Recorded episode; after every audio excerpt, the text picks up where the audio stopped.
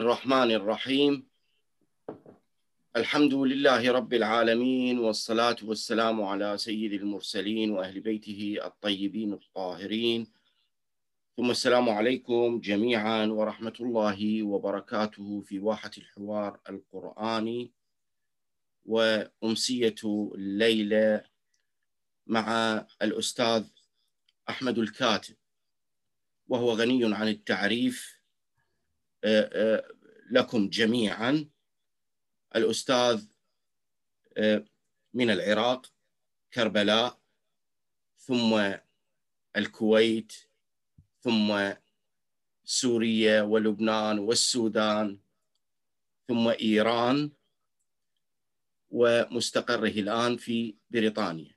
وله عدة مؤلفات منها الحسين كفاح في سبيل العدل والحرية. الإمام الصادق معلم الإنسان. تجربة الثورة الإسلامية في العراق. والكتاب الشهير تطور الفكر السياسي الشيعي من الشورى إلى ولاية الفقيه. السنة والشيعة وحدة الدين وخلاف السياسة والتاريخ. وكتب منشورات عديدة وناشط جدا في منصات التواصل الاجتماعي خصوصا في اليوتيوب دائم النشر. يحاضرنا الأستاذ المكرم. هذه الأمسية في موضوع ما هي حجية تفسير أو تأويل أهل البيت للقرآن الكريم. في حوالي الثلاثة أرباع الساعة تعقبها مداخلاتكم. تفضلوا أستاذ أحمد مرحبا بكم ولكم الثلاثة أرباع الساعة تقريبا. شكرا جزيلا أحسنتم. طيب الله أنفاسكم. أنت ما عددت البلدان الأخرى يعني زايرها من السودان وغيرها؟ بعد في بلدان أخرى كثيرة. لا لا هذه محطات الجهاد. نعم يعني سفرات يعني عادية. نعم. شكرا جزيلا على حال. أهلا ومرحبا. بسم الله الرحمن الرحيم.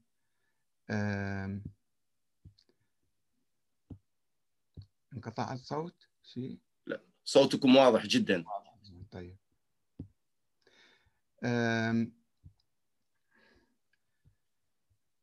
الموضوع طبعا بسم الله الرحمن الرحيم وصلى الله على محمد وآله الطيبين الطاهرين. ما هي حجية تفسير أهل البيت للقرآن الكريم؟ بس هذا خلي أشوف ويكونكت إيه مستمرين معكم ها؟ واضح الصوت؟ نعم.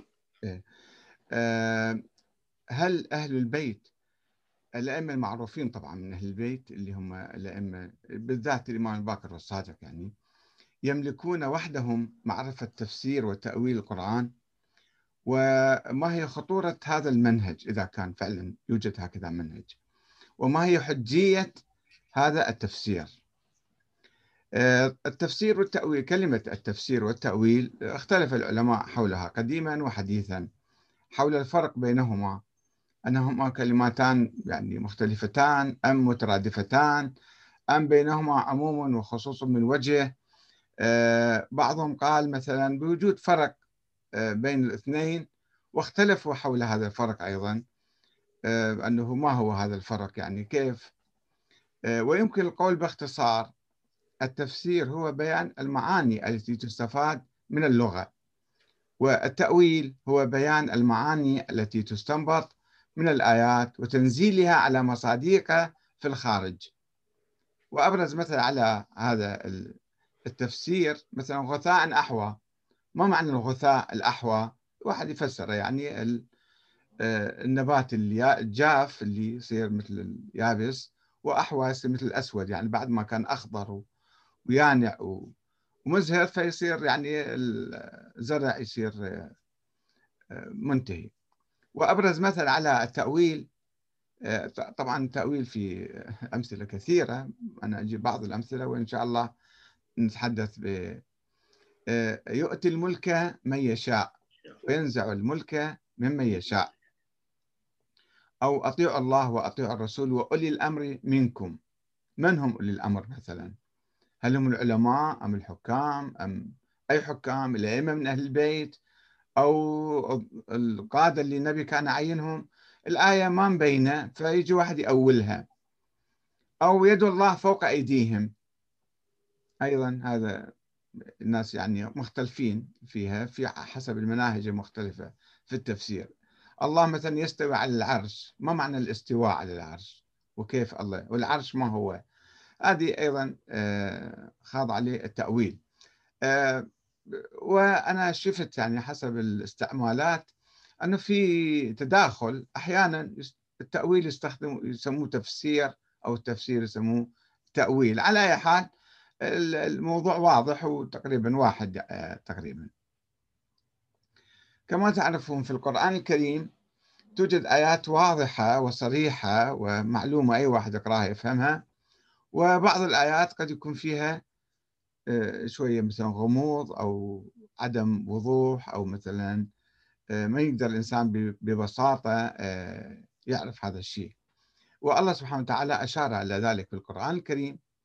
هو الذي أنزل عليك الكتاب منه آيات محكمات واضحة وصريحة ومحكمة.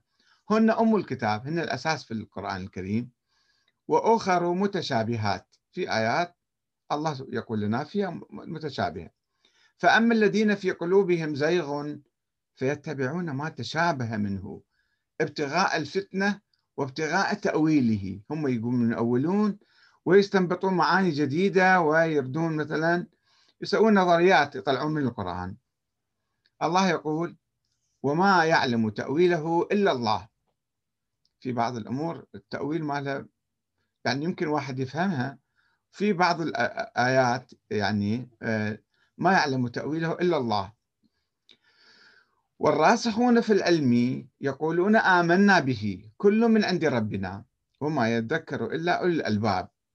نفس هاي الآية يمكن بعض الناس قرأوها بصورة متشابهة. أيضا يعني قرأوها بالشكل اللي آه، تشابهت عليهم. رغم وضوحها الآية تقول أنه في آيات محكمة وفي آيات متشابهة آه، إجوا ناس قرأوها بشكل معين فصارت لا الآية مثلا لا واضحة مثلا وسببت نوع من الاشتباه. آه، الرسول الأكرم صلى الله عليه وسلم لم يوضح الآيات المتشابهة ولم يحددها لم يرد إلينا عنه شيئا في هذا الموضوع في الآيات المتشابهة. ومن هنا كان المسلمون يقرؤون القرآن ويفهمونه حسب قدرتهم أو يحاولون فهمه قدر استطاعتهم. وعندنا قصة شهيرة قصة صبيغ أو صبيغ بن عسل. هذا اجى إلى الخليفة الثاني عمر بن الخطاب وسأله عن بعض الآيات اللي مو واضحة يعني متشابهة. والذاريات ذروة في الحاملات وقرا في الجاريات يسرى في المقسمات أمرا. اجى سأل قام يسأل الناس يعني وسأل عمر هو كان يسأل ويبحث. فمنو هذولا آه، ملائكة رياح سحاب نجوم. شنو القصة هذه؟ منو هذول المقسمات أمرها؟ فلأن اللفظ يحتمل الذاريات ذروة يمكن الرياح تكون. فالحاملات وقرا السحاب اللي حامل ماء يعني. فالجاريات يسرى أيضا قد تكون الرياح. فالمقسمات أمرها. طبعا ما يمكن الريح تقسم الأمر أو أو السحاب يقسم الأمر. فشنو مقصود في المقسمات أمرها؟ لأنه كان يعني اللفظ يحتمل كل هاي المعاني. فإجا سأل فهنا آه، يبدو أن عمر بن الخطاب انزعج من عنده وضربه بعرجون نخل كما يقولون هذا الأثق مال التمر. ضربه على وجهه أدماء وثم نفاه إلى البصرة ومنع الناس من التحدث معه. أنه أنت لا تسأل لا تتعمق ما عليك هذا اللي تفهمه تفهمه. ما تفهمه خلص روح. ولذلك كان ابن عباس المفسر المعروف في القرآن إذا ألح عليه رجل في مسألة من هذا الجنس يقول ما أحوجك أن يصنع بك كما صنع كما صنع عمر بصبيغ. يعني تريد واحد يضربك خلاص اكتفي بهذا الجواب بهذا الفهم وروح بعد. فإذا بقت آيات متشابهة آه، المسلمون كانوا يحاولون أن يفهموها أو يعني يأولوها أو يفسروها. وبقت غامض. هذا في الصدر الأول فكيف الآن مثلا؟ وفي التاريخ إحنا نشوف إجوا حكام مثلا معينون وفسروا آيات معينة بالقرآن بما تخدم تخدمهم الآيات. آه، مثلا آه، هاي الآية يؤتي الملك من يشاء وينزع الملك ممن يشاء. أن الحكم بيد الله تعالى. الله يعطي الملك اللي يريد وينزع الملك ممن يشاء. فالله أعطى الحكم ليزيد بن معاوية مثلا. هذا آه، يزيد استشهد بها في لقائه مع الإمام زين العابدين عندما جاءوا أسارة إلى الشام. فقال له كيف رأيت صنع الله بكم؟ الله سواكم يعني قتلكم. والله اللي آه، أخذ الحكم من عندكم وأعطانا إياه هكذا كان يريد أن يقول. فأول هذه الآية بنظام الحكم والملك اللي كان عنده. وآية أخرى أيضا استشهد بها الأمويون كثيرا آه، والحكام عبر التاريخ إلى اليوم يستشهدون بها حتى في السعودية مثلا. يا أيها الذين آمنوا أطيعوا الله وأطيعوا الرسول وأولي الأمر منكم. أنه إحنا أولي الأمر خلص أنتم يجب عليكم أن تطيعون طاعة مطلقة أيضا بدون نقاش. رغم أن الآية مثلا تقول آه، مثلا آه، تنازعتم في شيء فردوه إلى الله والرسول. بس الحكام عبر التاريخ كان يقطعون الآية هذه يستشهدون بمقطع من عندها وأنه خلص إحنا الأمر وشوفون الآن بالسعودية بالضبط. يعني أولي الأمر أولي الأمر. بعد ما في نقاش ما في أي شيء كأنه الله يتكلم.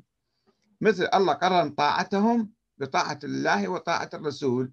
فبعد ما في مجال حتى إحنا آه، ففرضوا أنظمة ديكتاتورية استبدادية بتأويلهم لهذه الآية المباركة. وقالوا بأن السلطة قدر من الله تعالى وعليكم الاستسلام. آه، واستخدموا تلك الآيات لترسيخ ثقافة ديكتاتورية استبدادية. آه، أيضا نشأ عندنا في القرون اللاحقة في القرن الثاني خصوصا الثالث آه، منهج المنهج الظاهري أنه يأخذون كلمات القرآن حسب ما موجودة هي. الله سميع بصير أو أكلم الله موسى تكليما. سميع بصير يعني شنو؟ يعني عنده إذن عنده عين. فخلص الله جلس على الكرسي الله استوى على العرش يعني جلس على الكرسي. فيسموه المنهج الظاهري بكلمات القرآن. ومقابل هؤلاء كان هناك آه، منهج آه، تفسير القرآن بالقرآن بآيات أخرى أو بالعقل في مقابل أهل الظاهر. أنه إحنا ما يصير نأخذ الكلمات هذه عنده عين وعنده آه، إذن وكذا. وحتى المجسم هؤلاء الذين تمسكوا بهذا التفسير الظاهري أحدهم كان يقول الله مثل الإنسان بالضبط حتى عنده إيد وعنده رجلين وعنده كذا ولكن لا تسألوني عن شيئين عن لحيتي والعورة ما أدري الله عنده ولا ما عنده؟ استغفر الله ربي واتوب فالمفسرون عقلانيون وأكثرهم المعتزلة كانوا في القرن الثاني الهجري رفضوا التفسير بالظاهر وقالوا لا الله في آيات أخرى في القرآن يقول ليس كمثله شيء. فإذا ما يمكن إحنا نأخذ هاي الكلمات حسب ظاهرها و آه، لابد أن نفسرها بالعقل وبالقرآن أنه من هاي تشبيه مجاز الله يستخدم هالكلمات. آه، ومن كان في هذه أعمى فهو في الآخرة أعمى. يعني شنو؟ العميان راح يجون عميان يوم القيامة يقول لا مو معقول هذا تشبيه هذا يعني. المنهج الثالث كان منهج تفسير القرآن بشأن النزول. حاول كثير من المفسرين الأوائل أيضا أن يفسروا الآيات المتشابهة مثل هذه الآية. يؤتي الملك من يشاء وينزع الملك ممن يشاء. أنه خلينا نرجع إلى آه، شأن النزول. يمكن آه، هذا الشأن يوضح لنا معنى هذه الآية. فيذكرون ويذكر المؤرخون أن النبي صلى الله عليه وآله وسلم كان يعد المسلمين بفتح الروم وفارس في حرب الخندق وفي حروب أخرى عديدة. أنه أنتم الآن محاصرون صحيح ومثلا خايفين بس إن شاء الله راح يجي في يوم. وبالذات في حرب الخندق هذه القصة معروفة أنه إجا صخرة صارت في الخندق فإجا النبي ضربها بالفأس وقدحت نار وقال أنه أرى قصور كسرى أرى قصور آه، الروم أرى قصور مثلا صنعاء. فكان المنافقون يستهزئون بالنبي وبالمسلمين في ذلك الحرب في تلك الحرب. فجاءت الآية لتقول نزلت الآية هنا يؤتي الملك من يشاء وينزع الملك ممن يشاء يعني يؤتي الملك للمسلمين وينزع الملك من من الروم والفرس وكذا وغيرهم. فالله سبحانه وتعالى ممكن يعني لا تستبعدون هذا الشيء. فالآية بشأن النزول يصير معناتها أوضح يعني. طبعا يؤتي الملك من يشاء وينزع الملك من يشاء مو بصورة غيبية هو الله يجيب واحد ويريد واحد. وليس آه، بأسباب غيبية ولكن بأسباب عملية. فإذا هذا الاستعانة بشأن النزول يسلط الضوء على هذه الآية أكثر.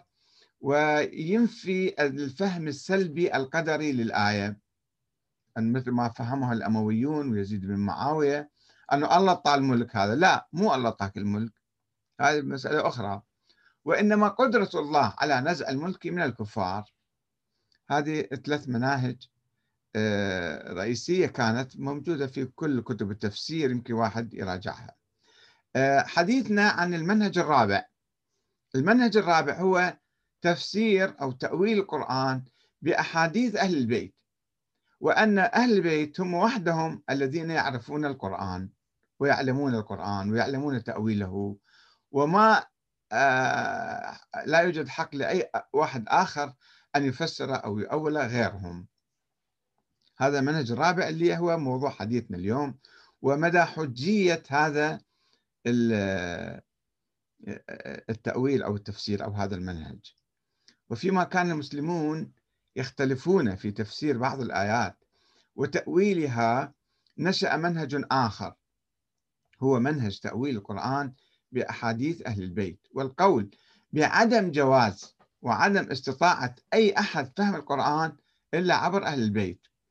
حتى صريح القرآن بعض المتطرفين الأخباريين يقولون ذلك حتى كلمة قل هو, الله أحد إحنا ما نقدر نفهمها إلا عبر أهل البيت. ولا يزال. بالحقيقة بعض الشيعة الأخباريين المتطرفين يتبنون هذا المنهج ويقولون بعدم استطاعة الناس فهم القرآن إلا من خلال أهل البيت. طبعا ليس كل الشيعة آه، أخباريين الشيعة آه، أيضا أصوليون وما ملتزمين بهالدقة وعندنا مفسرين عبر التاريخ من الشيخ الطوسي للطبرسي للطباطبائي لغيرهم. في ناس بمناهج مختلفة كانوا يفسرون. آه، السؤال الأول هو من أين جاءت هذه الفكرة؟ ومتى في التاريخ الشيعي؟ متى آه، انبثقت هذه الفكرة؟ لقد وجدت هذه الفكرة في القرن الثاني الهجري مع ولادة نظرية الإمامة في زمن الإمامين الباقر والصادق. أقول في زمن لأني لست متأكدا من نسبة النظرية إلى الإمامين. قلنا في زمنهم عندنا روايات جاية من ذاك من ذيك الأيام تقول ذلك. ولم يوجد لها أي أثر هاي النظرية هذا المنهج لم يوجد لها أي أثر في عن الأئمة السابقين من الإمام علي حتى الإمام زين العابدين. ونسبت إلى الإمامين الباقر والصادق. ولكننا لا نستطيع التأكد من ذلك. بل نشك بصحة نسبتها إليهما. مع وجود احتمال صدور صدورها عنهما. احتمال ضئيل موجود. آه، بعض الناس يقولون إنه مو معقولة. كل الأحاديث كذب وكلها منسوبة وكلها يعني مفبركة على الإمامين. يوجد احتمال ولكن لا نستطيع أن نقسم بالله تعالى. نتأكد 100% أن الأئمة نفسهم الباقر والصادق هم اللي كان آه، كانوا يقولون بهذا الكلام وهذه التأويلات الصادرة عنهم. نشوف أنه واحد اسمه منصور ابن حازم. هذا في زمن الإمام الصادق يعني في أواسط القرن الثاني الهجري. الشيخ الكليني يروي عنه في الكافي عن طبعا عن السند أنا راح أختصر الأسناد لأنه الآن نتحدث لا نكتب. وأي واحد يريد يراجع السند موجود ويدرس الروايات حتى يتأكد أن هاي الرواية صحيحة أو لا. ولكن المضمون مالها. روى الكليني في الكافي عن منصور بن حازم. قال ده خاطب الإمام آه، الصادق جاي يجلس عنده وهو يحدثه عن أفكاره. قال قلت للناس أليس تعلمون أن رسول الله صلى الله عليه وآله كان هو الحجة من الله على خلقه؟ قالوا بلى. قلت فحين مضى صلى الله عليه وآله من كان الحجة؟ قالوا القرآن. فنظرت في القرآن فإذا هو يخاصم به المرجئ والقدري والزنديق الذي لا يؤمن به حتى يغلب الرجال بخصومته. في ناس كل واحد يعني يحتج بالقرآن أيضا. فعرفت أن القرآن لا يكون حجة إلا بقيم. فما قال فيه من شيء كان حقا. فقلت لهم هو اجى بفكر هالكلام. فقلت لهم من قيم القرآن؟ قالوا ابن مسعود قد كان يعلم. هذا كان مفسر وكان يعني وعمر يعلم وحذيفة يعلم. قلت كله كل القرآن يعرفوه قالوا لا. فلم أجد أحدا يقال إنه يعلم القرآن كله إلا علي صلوات الله عليه. وإذا كان الشيء بين القوم فقال هذا يعني في المسألة إذا انطرحت فقال القوم فقال هذا لا أدري وقال هذا لا أدري وقال هذا لا أدري وقال هذا يعني الإمام علي أنا أدري. فأشهد أن علي عليه السلام كان قيم القرآن وكانت طاعته مفترضة وكان الحجة على الناس بعد رسول الله صلى الله عليه وآله. وإن ما قال في القرآن فهو حق. وأن علي عليه السلام لم يذهب حتى ترك حجة من بعده. مو بس هو حجة كان الحجة مستمرة. كما ترك رسول الله صلى الله عليه وآله آه، المسلمين هو أيضا ما علي تركهم مع حجة. ورواية طويلة أنا أختصرها جدا. وأن الحجة بعد علي الحسن بن علي بعد الحسن الحسين وعلي بن الحسين وأنه لم يذهب حتى ترك حجة من بعده محمد بن علي أبا جعفر يعني أبو الإمام الصادق. وقلت لأبي عبد الله أصلحك الله. قد علمت أن أباك لم يذهب حتى ترك حجة من بعده كما ترك أبوه. وأشهد بالله أنك أنت الحجة وأن طاعتك مفترضة. فقال الإمام الصادق يعني كف رحمك الله. قلت أعطني رأسك أقبله فقبلت رأسه فضحك وقال سني عما شئت فلا أنكرك بعد اليوم أبدا. هذا الكليني الكافي جزء واحد صفحة 188 إلى 189 شوفوا هذا الراوي هو دي يسوي في النظرية ودي يركبها على الإمام بس مو معلوم الإمام استمع له أو ما استمع له. هو دي الرواية يقول رحت قلت للإمام الصادق كذا كذا وأنت الآن الحجة والأئمة كلهم كانوا حجج. ثم نقل الكليني عن الإمام الباكر قوله إنما يعرف القرآن من خوطب به. مو كل واحد يقدر يعرف القرآن إنما من خوطب به. وأنه فسر قوله قول الله عز وجل وما يعلم تأويله إلا الله والراسخون في العلم بأئمة أهل البيت الرواية اللي ينقلها الكويني الكليني عن الإمام باكر يق... آه... هذه الرواية تقرأ القرآن بشكل آخر. وما يعلم تأويله إلا الله والراسخون في العلم. يعني الراسخون في العلم يعلمون تأويل القرآن. وفسر منهم الراسخون؟ الآية مو واضحة. ما تقول منهم الراسخون؟ فقال ذولا بأئمة أهل البيت. وقال الإمام الباكر رسول الله صلى الله عليه وآله أفضل الراسخين في العلم. قد علمه الله عز وجل جميع ما أنزل عليه من التنزيل والتأويل. وما كان الله لينزل, لينزل عليه شيئا لم يعلمه لم يعلمه تأويله.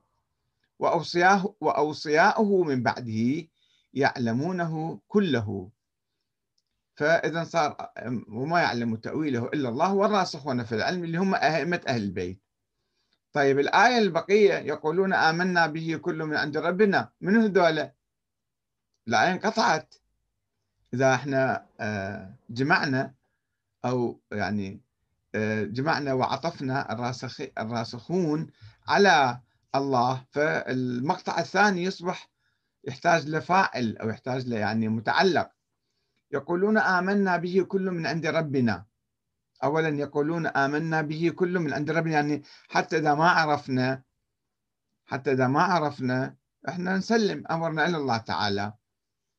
فمنو ذول صاروا يعني إذا شلنا راسخون حطيناهم الصفحة هذا يبقى ما منو بده يقولوا ما نعرف. والقرآن تكملة الرواية. والقرآن خاص وعام ومحكم ومتشابه وناسخ ومنسوخ. فالراسخون في العلم يعلمونه. طيب وحسب هذه الرواية فإن الآية تقرأ هكذا كما قلنا قبل قليل وما يعلم تأويله إلا الله والراسخون في العلم وإن متعلق يقولون آمنا به كل من عند ربنا الرواية تقول تفسر تضيف على الآية آه، يعني جملة أخرى. هم الذين لا يعلمون تأويله. يعني والذين لا يعلمون تأويله يقولون آه، آه، آمنا به كل من عند ربنا. مو الراسخون يقولون لا فالناس آخرين إجوا بالنص صاروا هم اللي يقولون هذا الكلام. كما تلاحظون إحنا ما ندري هسه الروايه إمام باكر قايلها ولا لا إن شاء الله مو هو قايلها هو مو مكذوبة عليه. آه، بس هذه الرواية يعني تنطوي على تأويل تعسفي جدا وواضح. بإقحام فاعل لا وجود لأي إشارة إليه في الآية إقحام هذا الفاعل واحد جديد من خارج نحطه بالنص. ويؤدي إلى عدم وجود متشابه. بعدين صار ما في أحد يعني متشابه الائمه صار هم يعرفون المتشابهات. آه،. إلى عدم وجود متشابه لا يعرفه أحد في القرآن. لا. صار إنه الله يعرفه والأئمة يعرفوه وإنما لا يعرفه عامة الناس. عامة الناس ما يعرفون المتشابهات أما الأئمة نفسهم يعرفون المتشابه ويعرفه فقط الراسخون الذين هم أئمة أهل البيت. آه، ويمكن أن يدخل هذا التأويل في الفقرة الأولى من الآية يعني خلينا نشيل الآية عن الإمام باكر حتى لا نسيء إلى أو لا سمح الله أو مثلا نجرح عواطف بعض الناس. فنقول هذه هذا التأويل وإقحام شيء جديد بالحقيقة هو حول الآية يعني نفس الفقرة الفقرة السابقة مالتها. فأما الذين في قلوبهم زيغ فيتبعون ما تشابه منه ابتغاء الفتنة وابتغاء تأويله صار. يعني ما يمكن نقبل هذا التأويل. أي واحد تعرضون عليه هاي الرواية يقول لك هاي مو معقولة. شلون يعني جبنا ناس من برا حطيناهم الذين لا يعلمون يقولون كذا وكذا. الآية تقول والراسخون يقولون. الراسخون يقولون. شلون إحنا جينا فصلنا بين الراسخون وبين يقولون؟ هذا تأويل تعسفي. وفي الحقيقة يمكن ملاحظة الدور في الاستدلال بهذه الآية والآيات الأخرى التي سنتلوها بعد قليل. صار هنا دور منطقي يسموه باطل. يعني الإمام يقول مثلا الإمام يقول أنا آه، أعلم تأويل هذه الآيات. وطيب أنت منه يقول في آيات أخرى تقول تعال اسمعوا كلامي. آه، يمكن الاستدلال بهذه الآية والآيات الأخرى على نظرية الإمامة الإلهية وحصر العلم بالقرآن بالأئمة المعينين من قبل الله مثل ما قرأنا منصور بن حازم. وذلك لورود هذا المنهج والقول به عن الإمام محمد الباكر وابنه جعفر الصادق. ولسنا متأكدين مرة أخرى أقول لسنا متأكدين من صحة نسبة هذا المنهج لهما مع وجود الاحتمال بصحة النسبة. وعلى أي حال سوف نقوم بعرض مجموعة من الآيات القرآنية التي يؤولها كما يروي الكليني يعني والعهدة على الراوي الإمامان الباقر والصادق. ثم نتساءل عن مدى حجية ذلك التأويل وفيما إذا كان يستند على دليل آخر من خارج الأئمة. لازم الشكل المفروض.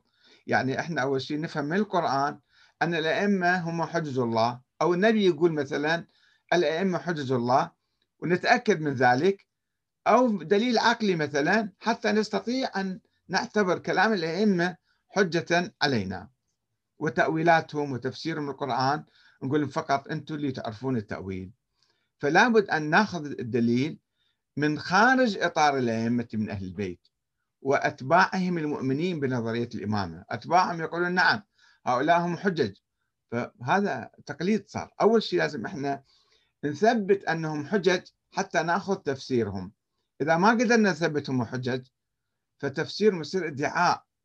ادعاء بلا دليل فما يمكن نحن آه، يعني نصدق بهالكلام هذا.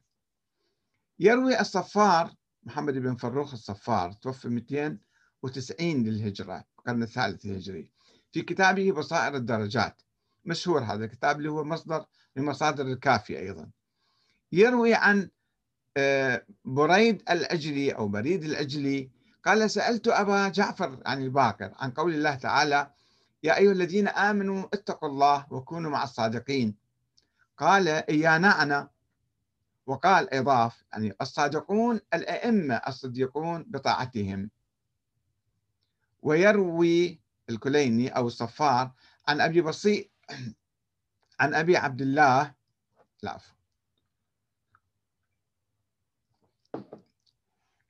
عن أبي عبد الله عن الإمام الصادق أنه قال إن الحكم ابن عتيبة. ممن قال الله ومن الناس من يقول آمنا بالله وباليوم الآخر وما هم بمؤمنين. هذا عالم من علماء البصرة كان. فليشرق الحكم وليغرب. أما والله لا يصيب العلم إلا من أهل بيت نزل عليهم جبرائيل عليه السلام. إحنا البيت اللي نزل علينا جبرائيل فإحنا فقط اللي نعرف القرآن. أنت ما تقدر تفهم القرآن. ونقل الصفار عن أبي عبد الله في تفسير قول الله تعالى ثم أورثنا الكتاب الذين اصطفينا من عبادنا. فمنهم ظالم لنفسه ومنهم مقتصد ومنهم سابق بالخيرات بإذن الله. ذلك هو الفضل الكبير. فاطر 32 وقال الإمام الصادق فسرها قال السابق بالخيرات هو الإمام اللي هو أنا مثلا والأئمة الآخرين. وذكر الصفار في كتابه بصائر الدرجات في أجزاء مختلفة وأبواب عديدة في كل جزء عنده أبواب. أحاديث كثيرة في هاي عناوين الأبواب اللي عنده. أن الأئمة هم معدن العلم وشجرة النبوة ومفاتيح الحكمة وموضع الرسالة ومختلف الملائكة وأنهم أعطوا تفسير القرآن والتأويل. الأئمة هم اللي يعرفون تفسير القرآن. وأن عليا علم كل ما أنزل على رسول الله في ليل أو نهار أو حضر أو سفر. والأئمة من بعده أيضا نفس الشيء يعرفون. ونقل عن أبي عبد الله أنه قال والله إني لأعلم كتاب الله من أوله إلى آخره كأنه في كفي فيه خبر السماء وخبر الأرض وخبر ما يكون وخبر ما هو كائن. قال الله فيه تبيان كل شيء فأنا أعرف كل شيء بالقرآن. وأنه قال إن من علم ما أوتينا تفسير القرآن وأحكامه وعلم تغيير الزمان وحدثاته نعرف كله بالتأويل. وأن للقرآن تأويلا فمنه ما قد جاء ومنه ما لم يجيء فإذا وقع التأويل في زمان إمام من الأئمة عرفه إمام ذلك الزمان. وروى الصفار عن فضيل بن يسار قال سألت أبا جعفر عن هذه الرواية اللي مشهورة يعني. ما من القرآن آية إلا ولها ظهر وبطن ماذا تعني هذه الحكاية أو الرواية؟ فقال ظهره تنزيله وبطنه تأويله. منه ما قد مضى ومنه ما لم يكن يجري كما يجري الشمس والقمر. كما جاء تأويل شيء منه يكون على الأموات كما يكون على الأحياء. قال الله وما يعلم تأويله إلا الله والراسخون في العلم. أيضا نفس الكلام. وما يعلم تأويله إلا الله والراسخون في العلم. نحن نعلمه. وقال تفسير القرآن على سبعة أحرف منه ما كان ومنه ما لم يكن. بعد ذلك ما لم يكن بعد ذلك تعرفه الأئمة. ويروي الكليني عن الباقر أنه قال إنما يعرف القرآن من خوطب به. وقال إن علي عليه السلام كان عالما والعلم يتوارث. فإحنا حصلنا بالوراثة. ولن يهلك عالم إلا بقي من بعده من يعلم علمه أو ما شاء الله. آه هاي يعني كان أكو كلام أنه الأئمة فقط يعرفون والعلماء البقية اللي كانوا موجودين هنا وهناك يعرفون ولا ما يعرفون فكما قلنا فقيه آخر من أهل البصرة اسمه قتادة ابن دعامة. الباقر أنكر على هذا الفقيه تفسيره للقرآن. قال له أنت ما تعرف تفسر القرآن؟ وقال له عندما التقاه ويحك يا قتادة إنما يعرف القرآن من خوطب به. ويحك يا قتادة إن كنت إنما فسرت القرآن من تلقاء نفسك فقد هلكت وأهلكت. وإن كنت قد أخذته من الرجال فقد هلكت وأهلكت. ثم أن الباقر سأله عن تفسير قوله تعالى درس ولا امتحان؟ قال له شنو هاي الآية؟ ما معنى هذه الآية؟ وقدرنا فيها السير سيروا فيها ليالي وأياما آمنين. فقال قتادة يعني كما هو واضح أي من خرج من بيته بزاد حلال وراحلة وكراء حلال يريد هذا البيت كان آمنا حتى يرجع إلى أهله. فرفض الباقر هذا التفسير وقال له إنه من خرج من بيته بزاد وراحلة وكراء حلال يروم هذا البيت. عارفا بحقنا يهوانا قلبه. كما قال الله عز وجل وجعل وجعل أفئدة من الناس تهوي إليهم. ولم يعني البيت مو يعني البيت إنما أنانا نحن. فيقول إليه ثم قال الباقر بعد ذلك فنحن والله دعوة إبراهيم. هي هذا الدعاء مال إبراهيم. اجعل أفئدة من الناس تهوي إليه. آه التي من هوانا قلبه قبلت حجته وإلا فلا. يا قتادة فإذا كان كذلك كان آمنا من عذاب جهنم يوم القيامة. مو أنه بالطريق البدو ما يجونكم شو فهنا الإمام أول هذه الآية اللي هي مثلا أي واحد يقرأها مثل قتادة يتبادر لذهنه يعني طريق الحج. آمن إن شاء الله يكون. قال لا آمن يوم القيامة وأنت لازم تجينا إنه. وطيب الإمام باكر من وين جاب الكلام هذا؟ شلون اعتبر نفسه هو اللي يفهم القرآن؟ والبقية مدى يفتهمون القرآن؟ الإمام اعتمد في حصر العلم في أهل البيت على حديث الثقلين الذي رواه الصفار عن جابر بن عبد الله الأنصاري عن رسول الله صلى الله عليه وسلم. أيها الناس إني تارك فيكم الثقلين أو الثقلين الثقل الأكبر والثقل الأصغر. إن تمسكتم بهما لا تضلوا أو لن تضلوا في أخرى ولا تبدلوا. وإني سألت اللطيف الخبير أن لا يتفرقا حتى يرد علي الحوض فأعطيت ذلك. قالوا وما الثقل الأكبر؟ وما الثقل الأصغر؟ قال الثقل الأكبر كتاب الله سبب طرفه بيد الله وسبب طرفه بأيديكم والثقل الأصغر أترتي. وفي رواية أخرى وأهل بيتي في بصائر الدرجات صفحة 122 123 والإمام يعتمد بعد يفسر يضيف أن الباقر قال لا يزال كتاب الله والدليل منها يدل عليه حتى يرد علي الحوض. النبي قال يعني هالشكل. فإذا استخدم هذا الحديث لكي يعطي حجية يعني يبني حجيته في تفسير القرآن. أنه أنا الحجة أنا أقدر أفهم القرآن لأن النبي قال ذلك. وكانت دعوة حصر العلم في أهل البيت في البداية تقوم على ادعاء امتلاك الإمام الباقر لكتب خاصة بخط علي. كان يعبر عنها أحيانا بكتاب علي يقول أنا عندي كتاب علي أو مصحف فاطمة أو الجفر أو الجامعة.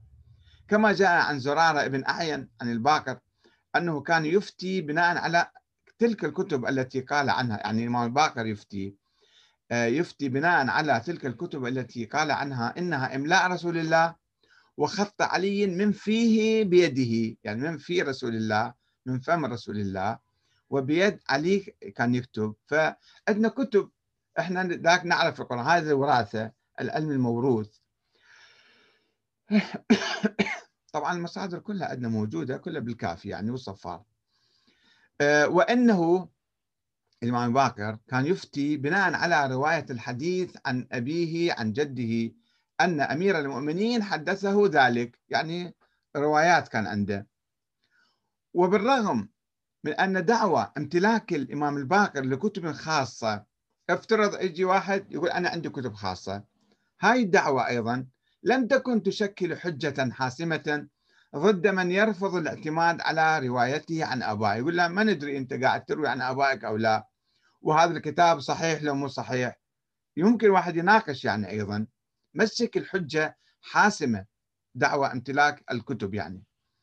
غير أنها كانت دعوة معقولة ومقبولة إلى درجة كبيرة. واحد يقول لا إحنا ورثنا كتب من آبائنا وأجدادنا. مو مشكلة كبيرة يعني. ولكن تلك الدعوة تطورت فيما بعد لتتركز على ذات الأئمة الذين يمتلكون علما خاصا من الله ويقومون بدور الحجة على العباد. كما نقل الإمامية يعني الكليني وغيره عن الباقر أنه قال والله ما ترك الله أرضا منذ قبض آدم أو قبض آدم عليه السلام إلا وفيها إمام يهتدي يهتدى به إلى الله وهو حجته على عباده ولا تبقى الأرض بغير إمام حجة لله على عباده وأن الأرض لا تخلو من حجة وأنا والله ذلك الحجة. وأنه قال والله إنا لخزان الله في سمائه وأرضه لا على ذهب ولا على فضة إلا على علمه. وقال نحن خزان علم الله ونحن تراجمة وحي الله ونحن الحجة البالغة على من دون السماء ومن فوق الأرض. وروى الكليني أن الباقر فسر قول الله عز وجل فاسألوا أهل الذكر إن كنتم لا تعلمون بأهل البيت أهل الذكر من هم أهل البيت. وقال قال رسول الله آه، صلى الله عليه وآله الذكر أنا والأئمة أهل الذكر. فصار شنو؟ أهل الذكر يعني آه، أهل البيت. كما فسر قوله عز وجل وإنه لذكر لك ولقومك وسوف تسألون بقوله نحن قومه ونحن المسؤولون. أنتم تسألون إن. قال محمد بن مسلم أحد أصحاب الإمام الباقر أنه قال للباقر إن من عندنا الناس اللي منطقتنا أو في بلدنا يزعمون أن قول الله عز وجل فاسألوا أهل الذكر إن كنتم لا تعلمون أنهم اليهود والنصارى. لأنه الآية جاية تخاطب المشركين اللي كانوا يشككون بالنبي محمد. فيقول روحوا اسأل اليهود والنصارى عن صفات الأنبياء. شوفوا أنا نبي لو مو نبي. فقال الباقر إذا يدعونكم إلى دينهم. قال له إذا هاي الآية على اليهود والنصارى يقولون تعالوا صيروا يهود أنتم. وأومأ بيده إلى صدره وقال نحن أهل الذكر ونحن المسؤولون. وروى أبو بصير عن الباقر أنه فسر آية بل هو آيات بينات في صدور الذين أوتوا العلم. من ذول الذين أوتوا العلم؟ بأنها تعني الأئمة. وذكر أنه أومأ بيده إلى صدره ثم قال أما والله يا أبا بصير يا أبا محمد آه، آه، ما قال بين دفتي المصحف قلت من هم؟ جعلت فداك. قال من عسى أن يكونوا غيرنا؟ وقال إن هذا العلم انتهى إلي في القرآن. العلم انتهى إلي حسب القرآن. وروى جابر بن يزيد الجعفي عن الباكر أنه قال أن النبي فسر القرآن لرجل واحد هو الإمام علي. بس هذا كان يعرف القرآن. وأن القرآن لن يكفي الأجيال التالية إلا إذا وجد المفسر. وفسر قوله تعالى قل كفى بالله شهيدا بيني وبينكم ومن عنده علم الكتاب بأنها تعني الأئمة من أهل البيت. منو عنده علم الكتاب؟ هم أهل البيت. وقال إيانا أنا وعلي أولنا وأفضلنا وخيرنا بعد النبي. وإنه حصر علم القرآن بأئمة أهل البيت. وقال إنما على الناس أن يقرأوا القرآن كما أنزل فإذا احتاجوا إلى تفسيره فالاهتداء بنا وإلينا. وروى الكليني عن الباقر أن الأئمة هم ورثة الكتاب الذين ذكرهم الله في قوله ثم أورثنا الكتاب الذين اصطفينا من عبادنا حيث فسر العباد بولد فاطمة عليه السلام والسابق بالخيرات الإمام والمقتصد العارف بالإمام والظالم لنفسه الذي لا يعرف الإمام. والأئمة هم الذين آتاهم الله الكتاب وذكرهم في هذه الآية. الذين آتيناهم الكتاب يتلونه حق تلاوته حيث قال هم الأئمة عليهم السلام. ونقلوا عن الباقر أنه قال إن تفسير القرآن على سبعة أوجه منه ما كان ومنه ما لم يكن بعد. تعرفه الأئمة عليهم السلام. وما من القرآن آية إلا ولها ظهر وبطن. ظهره تنزيله وبطنه تأويله ومنه ما قد مضى ومنه ما لم يكن يجري كما تجري الشمس والقمر. كل ما جاء تأويل شيء يكون على الأموات كما يكون على الأحياء. نحن نعلمه. وفي هذا يقول جابر بن يزيد الجعفي سألت أبا جعفر عن شيء من التفسير. سؤال معين. فأجابني جاوبني في الجواب. ثم سألته عنه ثانية فأجابني بجواب آخر. فقلت كنت أجبتني في هذه المسألة بجواب غير هذا. فقال يا جابر أن للقرآن بطنا وللبطن بطنا وله ظهر وللظهر ظهر. يا جابر وليس شيء أبعد من عقول الرجال من تفسير القرآن. ما حد ما يقدر يفتهمه يعني. وإن الآية يكون أولها في شيء وآخرها في شيء. وهو كلام متصل متصرف على وجوه فأنا أول القرآن يعني حسب ما أفهمه وأنا اللي أفهمه فقط. هنا يأتي رجل ويحتج على آه، أحد الأئمة الإمام الكاظم. ينقل الصفار في بصائر الدرجات صفحة 218 عن يعقوب بن جعفر. قال كنت طبعا بصائر الدرجات مو موثوق كثير عند علماء الشيعة لعلمكم يعني حتى يكون واضح يعني. ليس مثل الكافي. الكافي أخذ من عنده كثير من الأحاديث ولكن هذا الكتاب المعروف بصائر الدرجات. هناك شك في صحة نسبته إلى الصفار نفسه لأنه في نسخ عديدة في نسخة آه، صغرى وفي نسخة كبرى وفي إضافات ربما جاية بعدين بس هذا الموجود اللي الناس أيضا يعني آه، يعتبروه هذا معتبر يعتبروه ولو في البحاثة والمحققون لا يعتمدون عليه كثيرا. آه، المهم ينقل عن يعقوب بن جعفر. قال كنت مع أبي الحسن الكاظم يعني بمكة. فقال له رجل اجى فد واحد قال له انك لتفسر من كتاب الله ما لم نسمع به تفسيرات عجيبة غريبة عندك. فقال أبو الحسن عليه السلام علينا نزل قبل الناس ولنا فسر قبل أن يفسر في الناس فنحن نعرف حلاله وحرامه وناسخه ومنسوخه وسفريه وحضريه وفي أي ليلة نزلت كم من آية وفيما نزلت وفيما نزلت فنحن حكماء الله في أرضه وشهداءه على خلقه.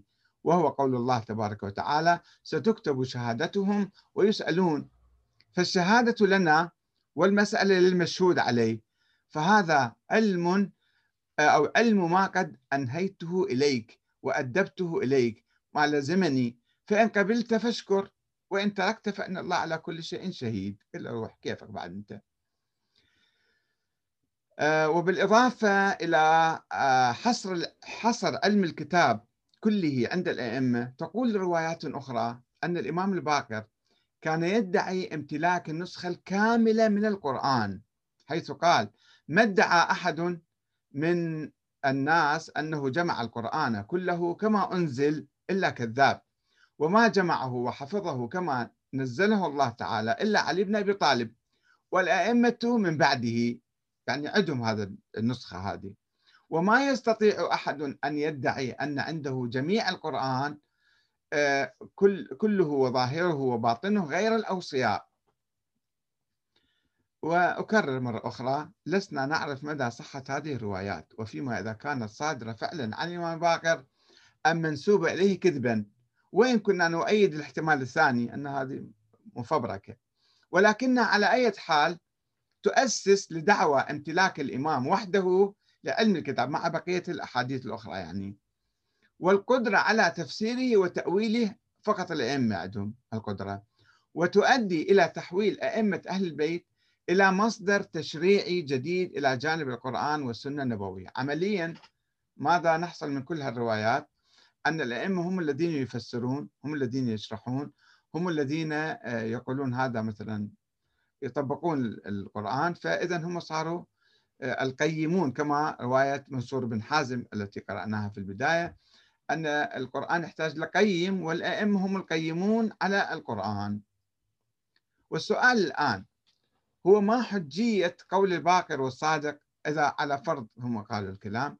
بأنهما أو أئمة أهل البيت عموما يعلمون الكتاب كله وينحصر علمه فيهم ولا يجوز لغيرهم تفسير القرآن أو تأويله.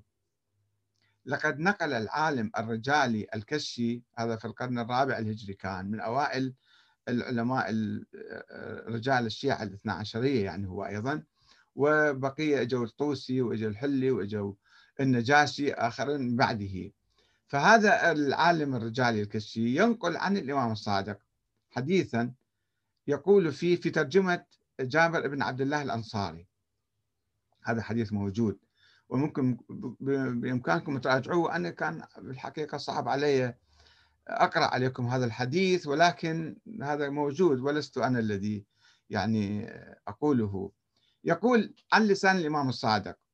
يقول إن أهل المدينة كانوا ينكرون على الباقر رؤية روايته عن رسول الله. يعني الإمام الصادق كان يقول أنا اللي أفهم القرآن وحدي على فرض هذا صحة الكلام. وأنا وحدي اللي ورثت علم الكتاب وأنا وأنا وأنا وكل الآيات نازلة بحقنا. فأهل المدينة ماذا كان رد فعلهم؟ وما كانت موقفهم تجاه الأحاديث تجاه هذه الدعوة في الحقيقة دعوة آه، القيمومة على الكتاب وعلى معرفة الكتاب. والإمام الصادق يقولون يقول أن أهل المدينة كانوا ينكرون على الباقر روايته عن رسول الله ويقولون ما رأينا أحدا قط أكذب من هذا. يحدث عمن لم يره. ما شايف النبي هو؟ جاء بعد 100 سنة من النبي وديروا قال رسول الله قال رسول الله. فكانوا مستنكرين يعني الكلام. فلما رأى ما يقولون شاف ذولا إيش كل يتهموه؟ حدثهم عن جابر بن عبد الله. كان كل رواية يجيبها يقول جابر قال, لي كذا عن جابر. جابر كان صحابي وبقى مدة طويلة في فترة قصيرة التقى بالإمام الباقر عندما كان هو شاب صغير يعني.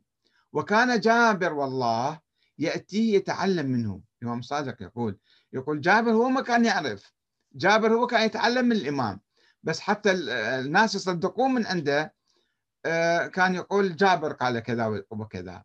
طبعا الرواية صعبة يعني واحد فعلا صعبة واحد يعني يهضمها أو يعني يقبلها وإذا كان أهل المدينة يتهمون الباقر إذا على فرض صحة الرواية هذه كانوا يتهمون الباقر بالكذب على رسول الله فإن من حقنا أن نتساءل عن حجية قول نحن لا نتهمه بالكذب والعياذ بالله من حقنا أيضا نتساءل عن حجية قوله وادعائه بحصر العلم فيه وفي بقية الأئمة شنو الدليل على ذلك؟ هذا هو السؤال هنا الآن. وإذا كان يستند في دعواه إلى حديث الثقلين مثلا فإنه لا يشكل حجة كافية. حديث الثقلين غامض وضعيف أساسا هو وذلك لأنه خبر آحاد مروي عن منه مو متواتر من المسلمين كلهم في الزمن الأول في الطبقات الأولى. هذا أولا. ثانيا حديث عام وغامض وذلك أن معنى العترة العترة يعني العشيرة. تشمل بين العباس والطالبيين وعموم العلويين ولا تختص بالأئمة الاثنى عشر. فشلون إحنا طبقناها؟ حتى لو فسرنا العشيرة بأهل بيتي في بعض الأحاديث المروية عن الشيعة فقط عن يعني خط معين. حتى لو أضفنا عليها أترتي أهل بيتي فأهل البيت كثيرون وغير محددين. فلماذا نحصر تفسير القرآن وعلم القرآن بمثلا أشخاص محددين في أهل البيت فبدون دليل. ثلاثة عدم ادعاء بقية الهاشميين أو العلويين باحتكار علم تفسير القرآن. لا الإمام زيد لا الإمام ذو النفس الزكية محمد بن عبد الله بن الحسن ولا غيره كان يقول أنا مثلا حجة على الناس ولا كان يقول أنا مثلا أفهم القرآن وحدي والبقية الناس ما حد يفتهم. أربعة عدم ورود أي تفسير شامل للقرآن عن أئمة أهل البيت. إذا سلمنا أنه هم أهل البيت اللي يعرفون المتشابه ويعرفون كل شيء ويعرفون القرآن. طيب وين تفسيرهم؟ ما هو يردنا تفسير لذلك نحن نشك بكل الروايات. ما عدا تأويل بعض الآيات بهم ما عدا الآيات اللي قرأناها اللي دائما تقول أهل الذكر نحن الذين أورثوا الكتاب نحن الذين كذا نحن. هذا ادعاءات فتحاول هذه آه، التأويلات بناء آه، نظرية الإمامة أنه إحنا أئمة معينين من قبل الله والله أعطانا العلم والملائكة تنزل علينا والدعوة لاتباعهم وطاعتهم. خمسة إن كثيرا من التأويلات آه، إن لم يكن كلها تأويلات تعسفية بلا دليل وخلاف الظاهر من القرآن كتأويل الراسخون بأئمة أهل البيت. هذا يعني أي واحد يقرأ القرآن ما يفهم الشيء هذا ويشوف صعب يقبل هذاك التأويل. وإنهم وحدهم الذين يعلمون المتشابه من آيات الكتاب بعد الله وذلك خلافا لسياق الآية. وإضافة فقرة تفسيرية تزعم أن الذين لا يعلمون يقولون آمنا به كل من عند ربنا. منين جبنا هاي الإضافة؟ مع أن الآية تقول والراسخون في العلم يقولون آمنا به كل من عند ربنا. اللي يفتهمون وأذكياء ويفتهمون القرآن يسلمون. الله يعلم المتشابه فقط. آه، الخلاصة أن هذه الروايات التي ينقلها الكليني والصفار عن أئمة أهل البيت لا سيما الباكر والصادق غير ثابتة عنهم. هذا أول نقطة. اثنين وحتى إذا ثبتت فهي لا تشكل حجة شرعية لأنها دعوة بلا دليل من القرآن الكريم أو السنة النبوية. يعني من خارج الأئمة. ما يمكن نقول الأئمة قالوا كذا فإذا كلامهم صحيح. أول شيء الآن مثلا يجينا مرجع معين الآن يقول أنا حجة الله على العالمين وأنا أعرف القرآن وحدي. نقول له أنت كيف يعني كيف إحنا نصدق كلامك؟ يقول أنا عالم. طيب أنت عالم صحيح. ولكن أنت عندما تقول شيئا يجب أن تثبته بدليل من خارجك. مو أنت تقول أنا عالم ولازم إحنا نصدقك. أنا مجتهد لازم أصدقوني أنا آه، أعلم الناس في الأرض مثلا. ما يصير الشكل. آه، إلى هنا أكتفي بهذا الحديث وصلى الله على محمد